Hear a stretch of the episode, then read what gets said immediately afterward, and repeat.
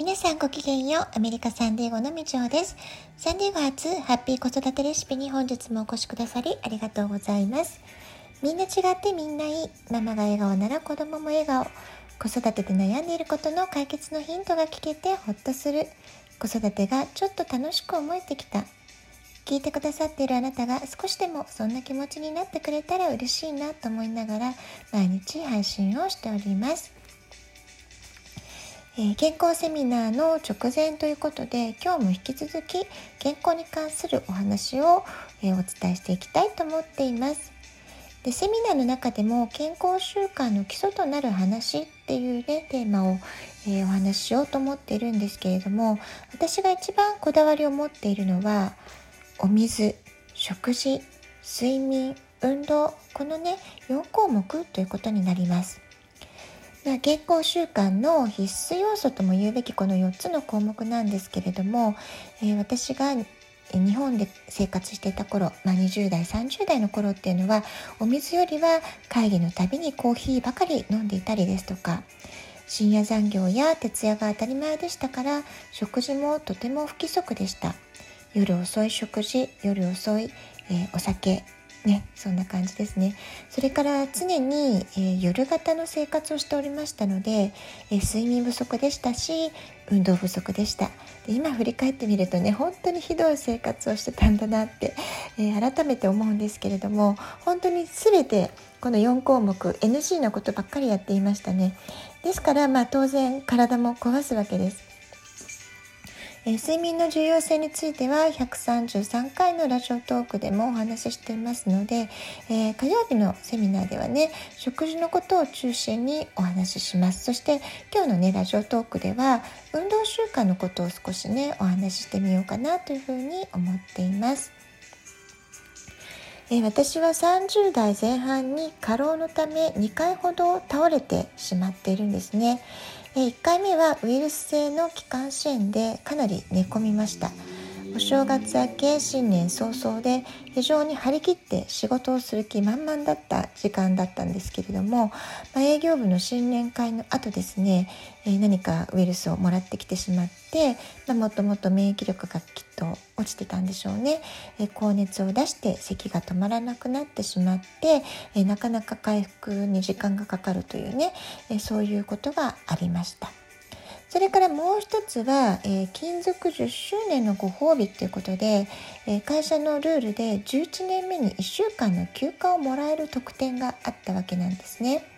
でその時に私は、えーと、どこかに旅行したいなってことで、えー、一人でカナダのプリンス・エドワードと赤毛のアンで有名なまあ、私にとってはね憧れの場所だったんですけれども、まあ、そこでホームステイをして英語の勉強をしに行くってことをえ前々から計画してとっても楽しみにしてたんですね。ですけれどもその1週間を休むためにその手前で、まあ、猛烈に仕事をしなくてはいけない。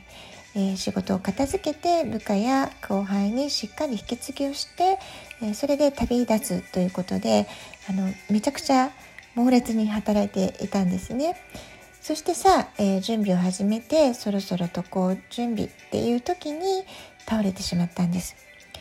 で救急車で運ばれて翌日緊急手術ということで、えー、虫垂炎が急激に悪化してしまっているので、まあ、即そこの患部をね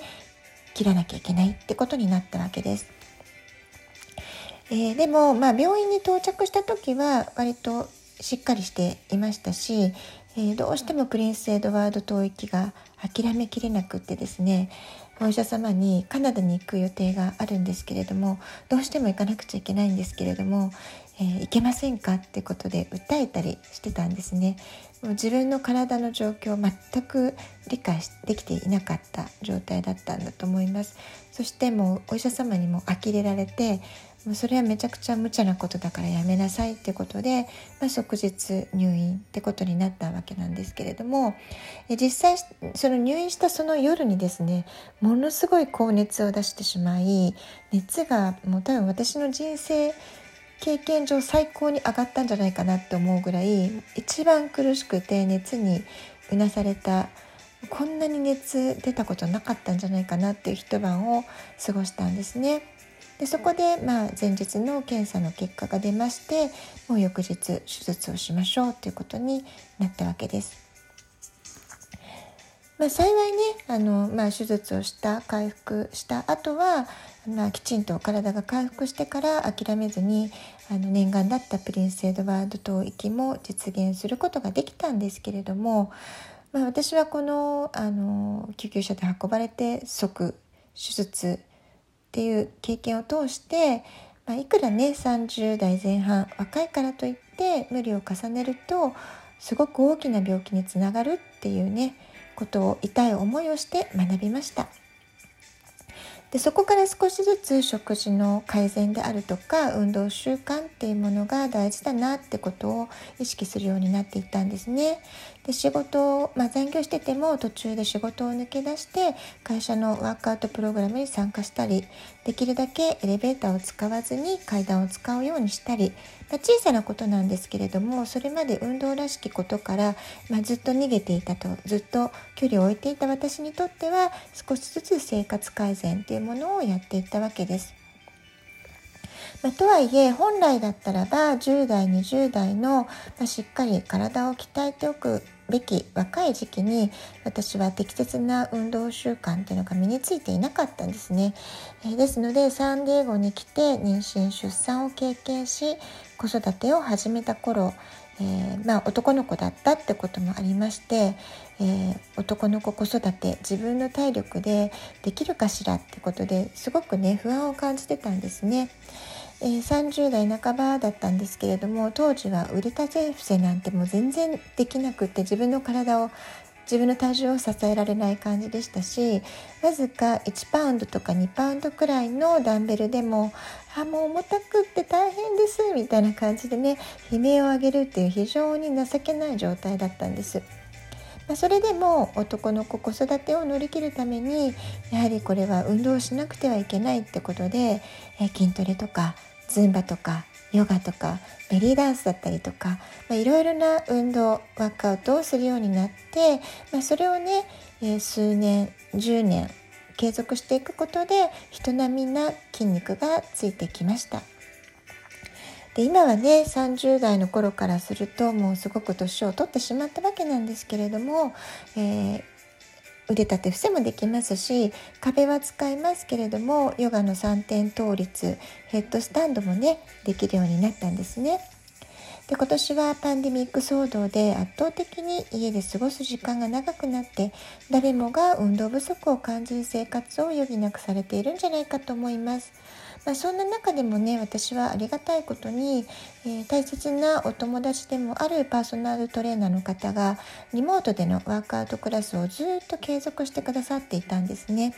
でそのおかげで、えー、週2回の筋トレには、えー、彼女のクラスにはできるだけ参加、え休まないで参加しようということで続けております。それからビーチ沿いを30分以上歩くぞとかね、えー、仕事の合間にストレッチをしたりヘッドスタンドの逆立ちをしたり運動の時間を必ず自分の生活の中に確保するそういう工夫を意識しています。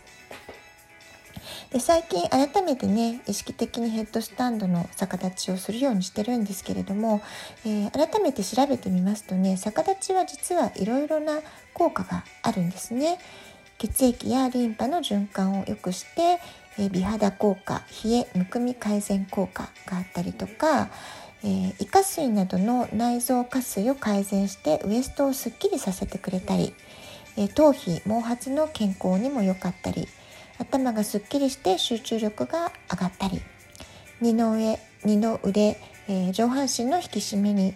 えつながったり肩こり腰痛筋肉の張りの軽減ができたり